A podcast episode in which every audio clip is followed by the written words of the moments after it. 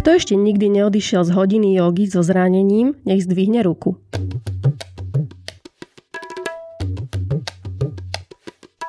Vedieť urobiť krásne fotogenické pozície v joge je veľmi fajn.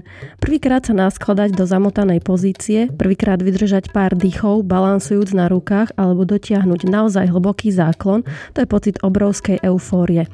Komplikované pozície odradia váhavých, ale ako magnet priťahujú ambicióznych ľudí, ktorí majú radi výzvy. Obyčajne však príde sklamanie, keď im dá učiteľ na prvej hodine len jednoduché pohyby alebo sa učiť dýchať akoby od znovu. Dnes málo ľudí má takú pokoru, aj, aj trpezlivosť pochopiť, že je to proces. A veľmi ťažko sa vysvetľuje ľuďom, že menej je viac. Veľký paradox je, že hlavnú časť práce pri každej asanovej praxi robí mysel. Túto prácu na podložke nevidno a je to jedna z najťažších súčastí celej jogy. Ale všetci vidia tie asany a chcú robiť asany. Len pointa je tá, že to, ako to vyzerá, sa dá robiť veľmi rôznym spôsobom vnútri. Martina Cifra Krížiková sa venuje jogovej terapii a hlavne liečebnému aspektu jogy. Vysvetľuje, kedy má joga potenciál liečiť a kedy škodiť. Poradí, ako sami na sebe zistíme, či cvičíme bezpečne a ako si odsledujeme správne dýchanie. Na záver prezradí, čo je pre ňu samú najväčším prínosom celého systému jogy. Za to, že to je yoga a sú to jogové asany, neznamená, že to je teraz všeliek.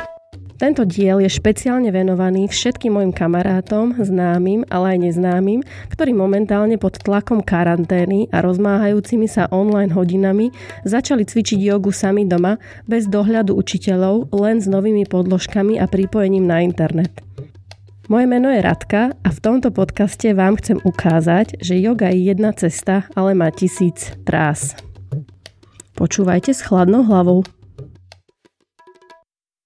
Ahoj Maťka, ďakujem ti, že si prijala moje pozvanie na to, aby sme sa dnes porozprávali na tému jogová terapia. Ja som si teba vybrala medzi svojimi prvými respondentami, pretože ty si pre mňa vždy bola taký výrazný hlas v tom, že bojujeme za bezpečnú prax jogy. Takže moja prvá otázka možno je, Aký si myslíš, že je rozdiel medzi jogovou terapiou a klasickou fyzioterapiou? Je to to isté, alebo je to o, náhrážka za rehabilitáciu, alebo je to úplne niečo iné, nemôže sa to porovnávať? Ďakujem za otázku. Um, hej, je v tom asi dosť e, chaos, že čo to teda tá jogová terapia je. Myslím si, že každá asanová prax by mala byť terapeutická a teraz otázka je, že prečo vznikli individuálny ako štýl jogy, ktorá sa nazýva jogová terapia. A teda, že prečo popri všetkých tých štýloch, ktoré máme, je tu takáto nejaká potreba a teda, že sa to dá aj študovať e, v Prahe, hej, trojročné štúdium je to. A dokonca aj na Slovensku už je akreditovaný kurz e, Európskej jogovej akadémie eja.sk je to tuším, ktorý ten som teda absolvovala, aby som si uh, rozšírila obzory a prišiel, prišlo mi ten popis alebo teda to, čo tam ponúkali celkom zaujímavé. A uh, fyzioterapia sa zaoberá jednoducho hej, že funkčnosťou svalov, prepojení, a možno nejakých mm, myofasciálnymi dráhami. Závisí od toho, že ako dobrý je ten fyzioterapeut. A jogová terapia, z toho, ako ju teda ja chápem, e, znamená, že vlastne akokoľvek asanovú zostavu zoberieme, malo by nám byť vždy jasné, aký máme v nej zámer, že prečo ju robíme. Či je to na upokojenie, uvoľnenie, rozhýbanie, posilnenie, mobilizáciu, alebo teda kombinácia, hej, to môže byť, nemusí to byť buď alebo. A potom dôležité je, v, v čom sa mi princíp jogovej terapie páči, je, že akokoľvek asana, ktorá je, tak sa skladá z nejakých prvkov a tie prvky jednotlivé tvoria tú, tú pozíciu. A každý ten prvok má nejakú úvodnú alebo počiatočnú fázu alebo začiatočnú a dá sa postupne akože stiažovať, stiažovať. Tomu by mal vlastne každý praktikant aj rozumieť, že kde v tejto asane som, v zmysle, ktoré z týchto prvkov v tejto asane si ja môžem dovoliť a v ktorej tej rovine alebo v ktorom tom, tom, tom leveli. ja ako praktikujúci, ako môžem vedieť, že robím nejakú asanu správne. Je tam to, ten jediný signál je napríklad absencia bolesti, že nebolí ma to, takže to robím správne. Alebo musím tam niečo cítiť, musí to nejak vyzerať. V prvom rade, ešte sa vrátim k tomu, že jogová terapia a vedená hodina, na ktorej teda čo, môže ten učiteľ vysvetliť, ukázať, dať možnosti. A vždy sa nájdú aspoň tretina tých cvičencov, ktorí robia absolútne nevhodnú verziu a veľmi ťažko sa vysvetľuje ľuďom, že menej je viac. Alebo aby pochopili, že toto rob, ja neviem, mesiac, dva a potom to bude dobré a potom pridaš. Hej, že rozumieť tomu, že tá asana sa bude vždy vyvíjať. Tá jogová terapia vtedy má zmysel, hej, že, že rozumiem limitom svojho tela, rozumiem naozaj mám nacítené, že toto je to, čo mi nejde a to je to, čo by ma malo najviac zaujímať. A teda, že kedy viem, že to robím dobre, je, že naprieč nejakým časovým úsekom zistujem, že sa to lepší. Čiže ako viem, že to robím dobre, cítim, že to niečo robí, že nechcem cítiť zase, že sa niečo veľmi naťahuje, alebo ak moc cítime už streč, už sa trhá tkanivo. Čiže iba cítim, že aha, že pracuje to, buď sval, úpon, neviem. A že sa na druhý krát, keď budem ten cvik opakovať, že je to lepšie. A je úplne jedno, že kedy to docielim a tak ďalej, ale že, že chápem, že je tam nejaká trajektória.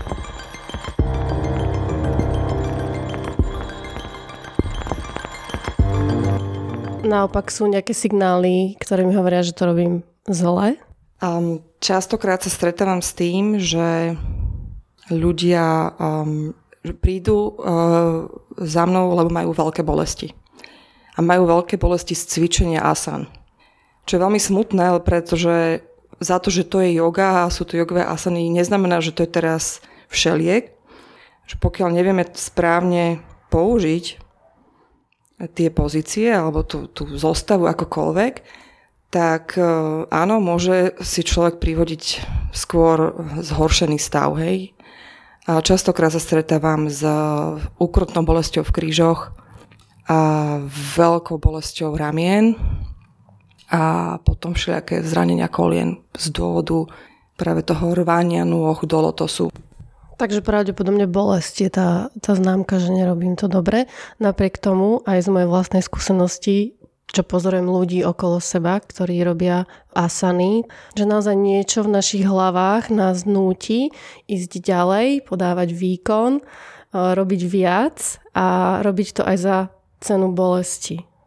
Áno, myslím si, že to je hlavne dané tým, že vnímame asanu ako fyzické cvičenie. A je veľmi ťažké, keď človek celý život športoval a bol, hej, že museli tam, meria sa vždy nejaký výkon a nejaký čas a tak ďalej, že je veľmi ťažké sa od toho nejako odosobniť. A myslím si, že je to asi fáza, ktorú si musí prejsť každý. A mne určite veľmi pomohlo potom, za akými učiteľmi som praktikovala. Tam sa presne dostávame do toho, keď sa bavíme teda o aštange, že pri tom majsore dospeješ jednoducho v istom momente do štádia, že cvičuješ hlavne sám, sama doma a furt máš taký pocit, že to flákaš. A môj učiteľ Petri Rajsenen mi zase vždy hovorí, to je práve ono, to je to, je to že vtedy to je ono, hej, že, že nemusíš sa už na nič hrať, no tak nerobíš preskoky, neviem čo, že postupne odtiaľ vyhadzuješ tie veci, ktoré robíš iba z donútenia, alebo lebo si myslíš, že sa majú, alebo je to v sekvencii, lebo sa patrí a neviem čo, neviem čo, alebo sa chceš ukázať pred tými okolo teba, ako ti to super ide ale e, tá prax sama doma je naozaj taká najúprimnejšia. A keďže ja som v podstate pol roka potom, čo som začala s aštangou u Jarka Páveka, som sa odsťahovala do Belgicka, bola som na to sama.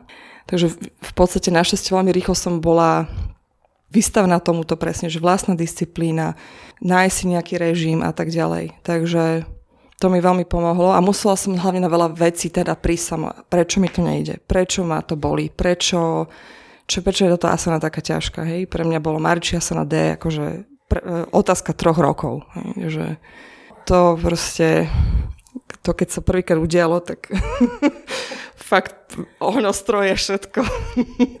a potom vlastne tá asana zase odíde a potom príde a potom tak človek um, ináč tomu pristupuje, keď zistí vlastne, že aha, že, že to telo jednoducho má nejaké fázy.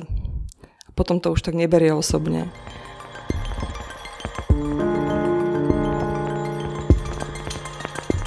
Existuje jogová terapia na nejakú konkrétnu neduhu, na koleno, na kríže, na krk.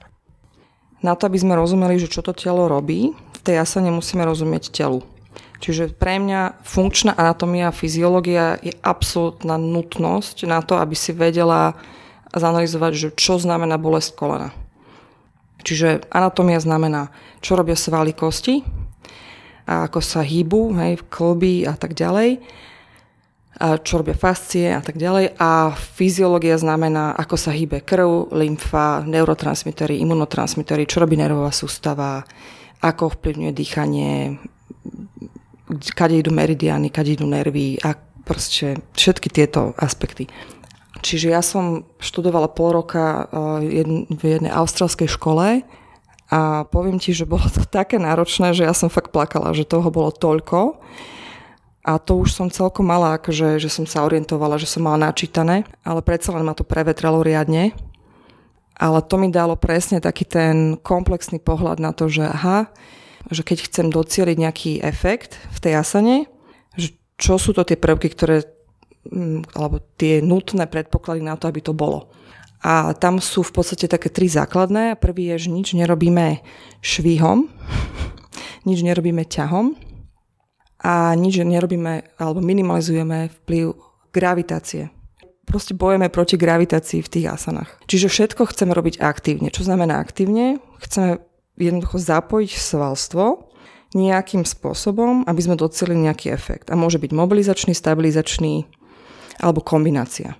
Čiže v prípade kolena napríklad, eh, veľa ľudí má problém s kolenom tým, preto, pretože chodí v zlých topánkach po rovnom betone, ale rovnej ploche, plus celý deň sedí za počítačom. Čiže tá jogová terapia preto dnes naberá na takých obratkách, pretože ľudia jednoducho sú dogabaní. Lebo sedia celý deň, lebo nemajú pohyb um, a sú odpojení od tzv. prirodzeného tela. Že my sa vlastne pomocou jogy, ak ju chceme naozaj praktikovať a chceme mala efekt, potrebujeme naučiť alebo znovu vrátiť k prírodzenosti svojho tela. Čiže zo začiatku to je veľký, eh, jednoducho je to veľa informácií a veľa podnetov, pretože najprv pracujeme s chodidlom, učíme sa aktivovať chodidlo, použiť prsty, vedieť správne rozložiť váhu, čo má potom vplyv samozrejme na postavenie kolného, členkového klubu, kolného klubu, bederného klubu, celej pánvy, stavcov, driekovej chrbtice, prechodu medzi jednotlivými časťami chrbtice potom vieme, keď zrovnáme tým pádom chodidlo, zrovnáme aj bránicu, že nejde nám moc dopredu, hej, že potom vieme dýchať viac do chrbta, čo je veľmi dôležité. A tak ďalej, a tak ďalej, hej, že ale zo začiatku to je také geriatrické cvičenie. A veľa ľudí to odrádza, lebo oni si chcú zamakať, chcú sa spotiť. A presne to je to, že menej je viac, ale všetci vidia tie asany a chcú robiť asany. Len pointa je tá, že to, ako to vyzerá, sa dá robiť veľmi rôznym spôsobom vnútri. Že ja môžem do tej istej pozície ísť úplne inou aktiváciou svalstva. Čo nie je zvonku vidieť. Vie to vidieť, keď naozaj hej, že to je moja robota ako inštruktor, že sa pozerám na toho človeka a vidím, že či tá aktivácia tam prebehla, alebo či sa do toho rozpleštil. A to závisí zase od toho, že či je tuhý alebo nie je tuhý prirodzene, aký má tonus, či má nejaký hypertonus, hypotonus, hej, čiže prílišné napätie v svaloch alebo príliš nízke, alebo má nejakú kombináciu, hej, to býva najčastejšie. Že nie, nie je to žiadna akože strašná veda, hej, že keď človek rozumie tým princípom, tak sa to veľmi ľahko dá vidieť, že, že kde je problém. Hej, čiže niekoho, kto je veľmi, poviem tomu, že tie svaly nevie používať, že vie sa iba tak ako keby do toho pustiť, čiže vysí väčšinou v úponoch, vysí v klboch, tak takého človeka budeme nutiť, aby zapájal tie svaly, aby vytváral oporu. Zase sú ľudia, ktorí sú prirodzene strašne tuhí, že oni tam tú oporu majú a oni sa musia naučiť zase to tam zmobilizovať, prekrviť, pustiť, trochu povoliť. Hej? Že každý potrebuje, a väčšina z nás potrebuje kombináciu, že nemáme paušálne niekoho takého, niekoho takého. A najdôležitejšie, najväčšia výzva na tom je, že vysvetliť konkrétnemu človeku, že toto je tvoj setup a takto potrebujeme, hej, aby si ty rozumel, že ako jednotlivé pozície máš robiť. Len zo začiatku, keďže veľa z nás, hej, tým sedením, tým počítačom, tým šoferovaním a jednoducho má svoje následky pre nás. Hej? Že napríklad stačilo chodiť viac peši, chodiť viac na boso. No, no kde v Bratislave? A hej, že keď máme, my, čo máme deti, tak vieme, že aká to je výzva toto zrealizovať a že ja sa o to teda fakt snažím, že aspoň keď je leto, že proste vypadneme niekam, kde sa môžeme vyzúť a, a byť na boso.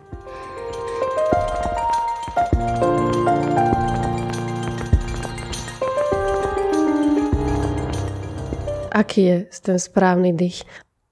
No, fyziologicky vlastne, keď dýchame, tak dýchame veľmi poplitko, Čiže v podstate, keď sme v kľudovom stave, tak ani si neuvedomujeme, že dýchame. Naše telo je dosť zásobené kyslíkom, my nepotrebujeme nejako extra teraz ho okysličovať. Čo sa ale deje tým e, našim sedavým spôsobom života je, že e, znižuje sa naša kapacita tolerovať e, CO2 v krvi. Je to práve veľmi kontraintuitívne, Eh, lebo veľakrát počúvam, že treba dýchať viac a hlbšie, aby človek dostal viac kyslíka do krvi. No nie je to úplne tak, hej, že my, my toho kyslíka máme dosť, my čo potrebujeme je, um, preto robíme aj tú pranajamu, aby sme sa naučili tolerovať vyššie hladiny CO2 v krvi. Jednoducho dýchame pokojne, len pomalšie.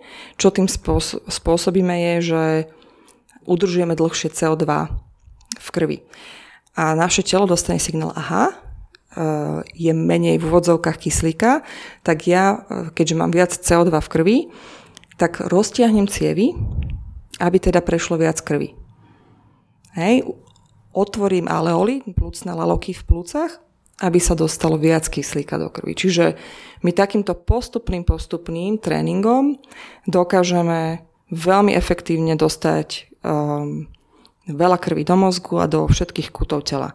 Zase naopak, my keď veľmi prudko a veľmi rýchlo dýchame a zhlboka snažíme sa dostať čo najviac kyslíka, tak dochádza presne k hyperventilácii a to je ten stav, kedy hej, veľmi rýchlo, veľmi prudko zvýšime hladinu C, e, kyslíka v krvi a znížime CO2, tak telo sa tomu bráni a povie, OK, tak ja musím zúžiť cievy, a musím zavrieť tie plúcne laloky.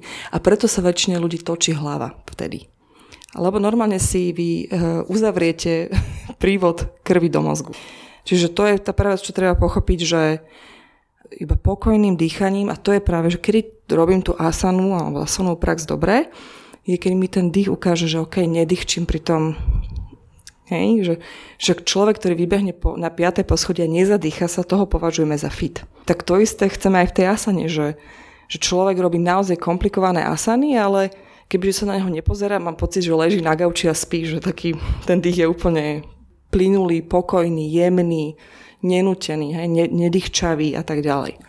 Samozrejme, uh, jak ideme tou asanou, tak vždy tam bude niečo, čo nás bude vyzývať, hej? bude nám zrychlovať dých hej? a vtedy viem, že OK, tu bude tá miera, že koľko si ja môžem dovoliť ísť do tej asany. Hej? Ten dých mi bude určovať, že kedy stačí. Hej, a zvyknem si, zvyknem si dých a postupne, postupne hej, varíme tú žabu v studenej vode. Čiže ten dých, ako som hovorila, je veľmi dôležité vypozorovať, že či nemám vystrčené rebra, Čiže či mi nejde brániť sa iba dopredu, hej, či naozaj dokážem tú bránicu zatlačiť až dole, vytvoriť ten brutoprušný tlak, cítiť, že sa viem nadýchnuť aj do krížov, hej, v úvodzovkách, dýchame do plúc, ale ide o to, že e, či vieme vytvoriť rovnomerný vnútrobrušný tlak v celom trupe. A či správne na to reaguje pánové dno. Tuto sa celkom hodí spolupráca s fyzioterapeutom alebo s osteopatom, ktorý to dokáže zanalizovať. Ešte som nestretla človeka, ktorý by to mal v poriadku.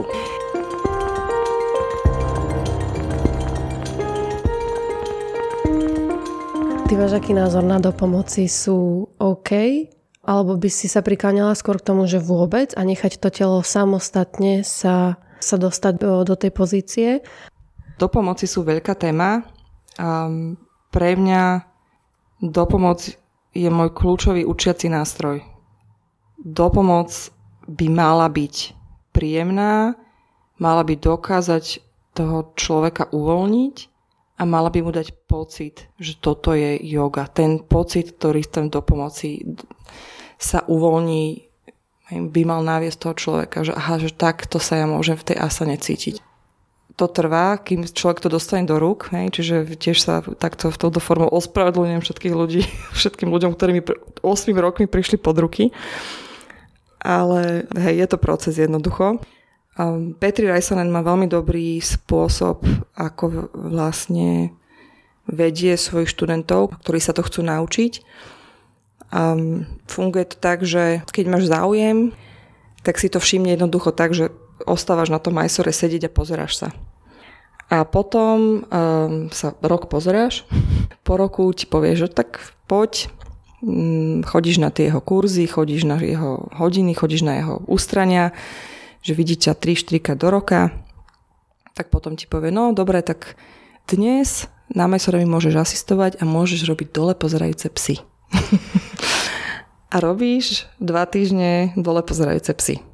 A keď to ide dobre, tak ti pridá, že paščimotanásanu. A vždy to proste on rozhoduje o, toho, o tom, koho sa dotkneš. Ja keď vlastne, ja som tým, že som ho už dlho poznala, tak Eh, ja som mala hneď eh, privilegium, že som dostala povolenie dopomáhať do Mariči Aseny A. Nič viac. A po nejakých dvoch týždňoch mi pridal Mariči Asanu C iba pre vybrané osoby. My sme vždy mali totiž to aj normálne, že poradu, kde sme preberali všetkých ľudí, kde on upozorňoval, že toto tak, toto tak. Takže pre mňa najväčším darom, mám voči Patovi Josovi svoje výhrady, ale veľkým darom práve je ten štýl učenia Mysore, že každý môže ísť svojim tempom a že je tam priestor naozaj na kvalitné dopomoci. Na vedenej hodine nie je priestor na kvalitné dopomoci. Tam by som skôr volila slovnú dopomoc. Väčšinou, keď chceme ísť do tejto terapeutickej dopomoci, hej, tak proste 20-30 dýchov minimum. A to platí aj pre tú nešťastnú kapotásanu. Bohužiaľ, hej, že ja keď teda e, s Petrím, keď robíme kapotásanu, sme už taký zohratý tým a ja proste pri 30. dýchu prestanem počítať, lebo to ma inak porazí, hej. že, ale tam presne krásne vidieť tú hru tej hlavy, že moja mysel kričí, že panika, ale ja cítim v tele, že všetko je v poriadku ale v hlave mám, že predsa toto je moc, alebo toto som, tak hlboko som nebola, neviem čo, neviem čo. Že také veľmi zaujímavé sú tam pocity.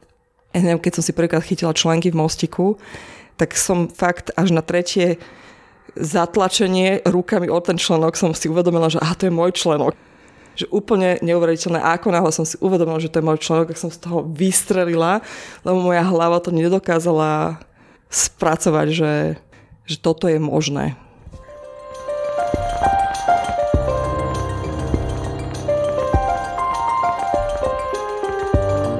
Keď sa bavíme o jogovej terapii, musia tieto pozície vyzerať ako jogové pozície?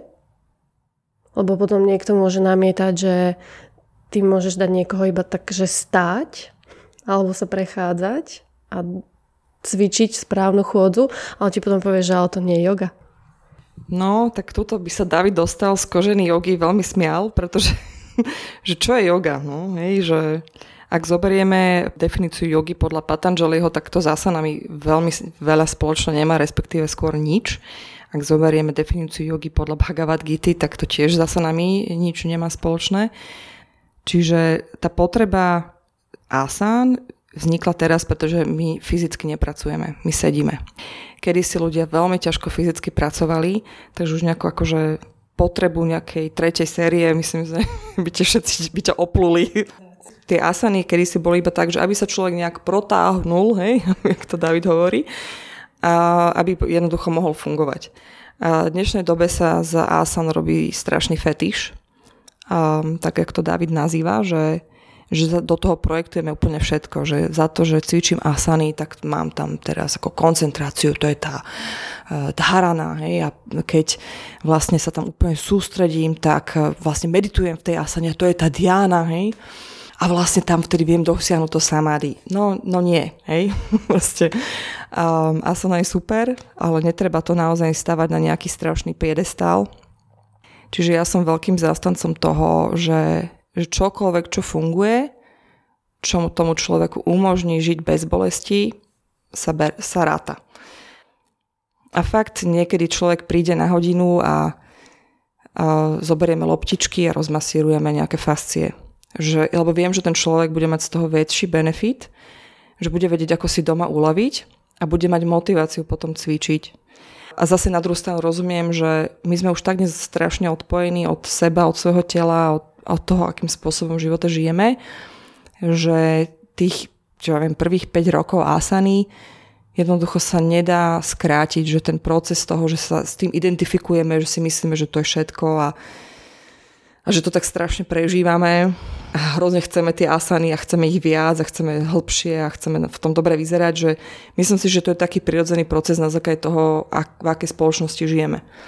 Ale potom časom vlastne ten učiteľ ťa vedie k tomu, že aha, že pozri, že Hej, alebo príde nejaké zranenie, príde neviem, nejaká choroba, príde neviem čo, príde nejaká životná situácia. Hej, a vtedy zistíme, že tie asany sú veľmi pominuteľné. A hovorím, pre mňa, čo je podstatné, aby to splňalo tie atribúty, čo som hovorila, že aktívny pohyb, nerobiť nič švihom, ťahom. Čiže ani tú nohu dole, to by som nezakladala, že si chytím nohu rukou a tú nohu tam narvem. To je presne tá jogová terapia. K tomu sa treba dopracovať. Treba naozaj pomaličky v jednotlivých častiach vyskladať, z čoho sa t- tie prvky, osvojiť si ich a postupne to proste stiažovať, stiažovať, stiažovať. No dnes málo ľudí má takú pokoru, aj, aj trpezlivosť, pochopiť, že je to proces. Že všetko proste chvíľku trvá, bude to trvať tak dlho, ako vy sa tomu budete venovať a že jednoducho niekto je tzv. prekliatý flexibilitou, je to doslova prekliatie. Potom sú také ženy s tými tenučkými nožičkami hej, a proste, a te, keď ich vidím skákať do čatarangy, zle sa na to pozera. Proste, lebo no, hovorím, poznám ľudí, ktorí si tak e, roztrhli ramené púzdro z toho. Veľakrát títo ľudia potom zanevrali na jogu v vodzovkách, lebo si naozaj ublížili, lebo niekto povedal, že treba skákať do četarení. No dobre, takže asany nie sú všetko. A teraz zaradila by si do jogovej terapie, do tejto kategórie aj nejaké iné techniky mimo, mimo, fyzických, mimo fyzického cvičenia? Napríklad nejaká práca s myslou, práca s dýchom, alebo čo ešte?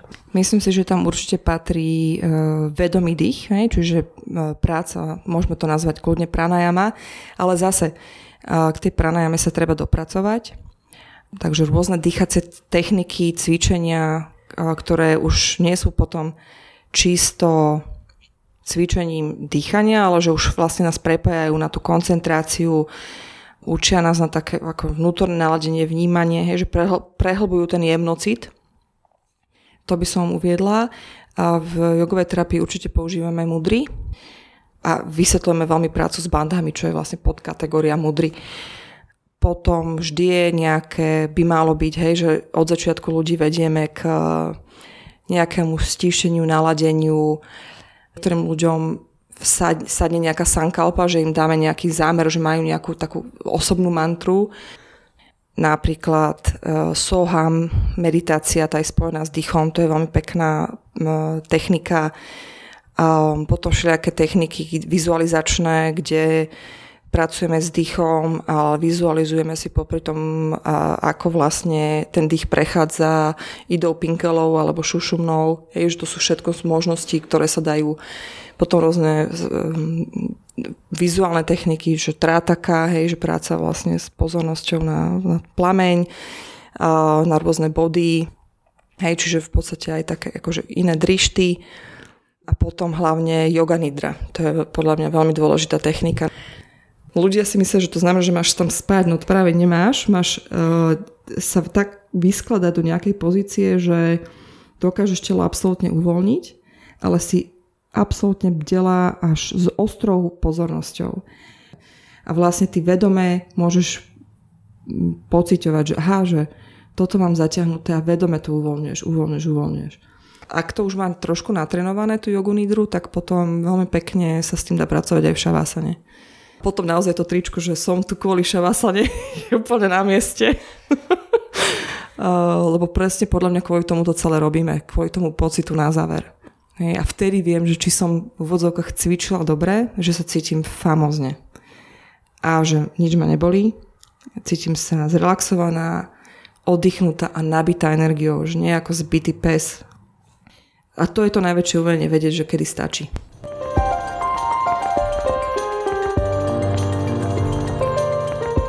Na úplne na záver ti dám takú osobnejšiu otázku. Počas tvojej takej tej jogovej cesty ty si e, veľa si toho preskákala, aj čo sa týka asan, čo sa týka techník, máš veľké vedomosti vo filozofii, mantruješ veľa. Čo je pre teba taký tvoj najobľúbenejší aspekt jogy, okrem šavasany? E, kedy, keď si na ňo ako keby tak prišla, tak si si povedala, že wow, tak na toto sa teším. To bol taký aha moment pre teba. Vieš čo, úplne, že odpoviem od veci že pre mňa uh, z tohto celého najviac, čo mi vychádza, že mám pocit, že mám jogovú rodinu.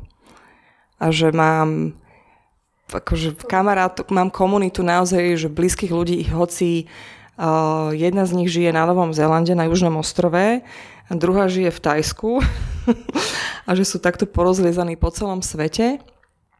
Ale sú to ľudia, ktorými naozaj zdieľam také úplne hlboké puto. A pre mňa pre mňa je to ten pocit, že keď sa si rozložím podložku, zapalím si sviečku, dám si nejakú mantru tak na štart, aby, aby sa mi dobre išlo, alebo proste niekedy začne meditáciou. Že ten pocit je, že zdieľam niečo také veľmi osobné hlboké ďalšími ľuďmi, ktorí práve možno v tej istej chvíli robia niečo podobné. Že mne sa toto veľmi páči, že sme, že sme taký, tak, taký skrytý kmeň taká skrytá komunita, že, že nie je tam veľmi potreba sa byť do hrude, že pozri sa, že čo, hej, alebo ofotiť sa, alebo odinstagramovať, alebo dať si batikované tričko, alebo málu na za 200 eur, aby človek akože bol duchovný, ale že tak o sebe nejako podvedome vieme, že, že toto je náš uh, taký možno aj protest voči tejto spoločnosti. Ja to tak úplne mám, že Vždy som nejakým spôsobom bola rebel uh, v nejakej forme a toto beriem ako veľmi také hlboká forma rebelstva, že ja sa jednoducho odmietam na tejto spoločnosti podielať takým spôsobom, ako by sa málo patrilo, alebo ako, ako sa väčšina podiela, že ja jednoducho sa tam neviem, neviem to tam, už nemám to tam. Ale zase yoga má presne učí, že každý máme svoju cestu.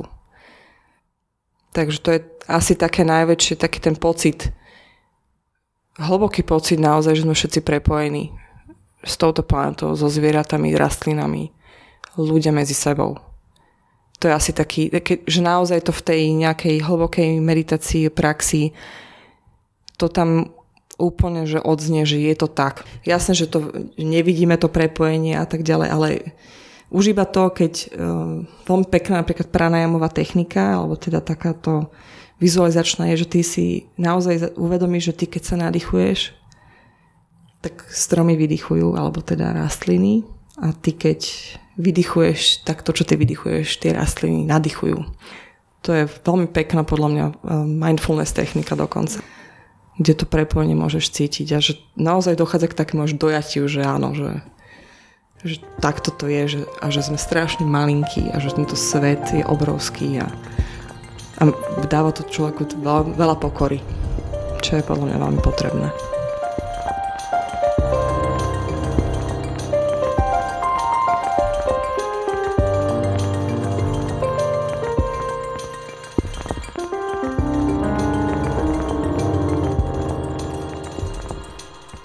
Na záver ešte malá prozba a veľké poďakovanie. Ak sa vám podcast páči, kliknite na odoberanie nových epizód a prosím, ohodnote ho vo vašej podcastovej aplikácii. Budem veľmi vďačná za akýkoľvek názor, otázku alebo nápady na novú tému či hostia. Môžete mi ich poslať cez môj Instagram na rdk počiarkovník yoga, buď do komentárov alebo priamo v správe. Ďakujem za počúvanie.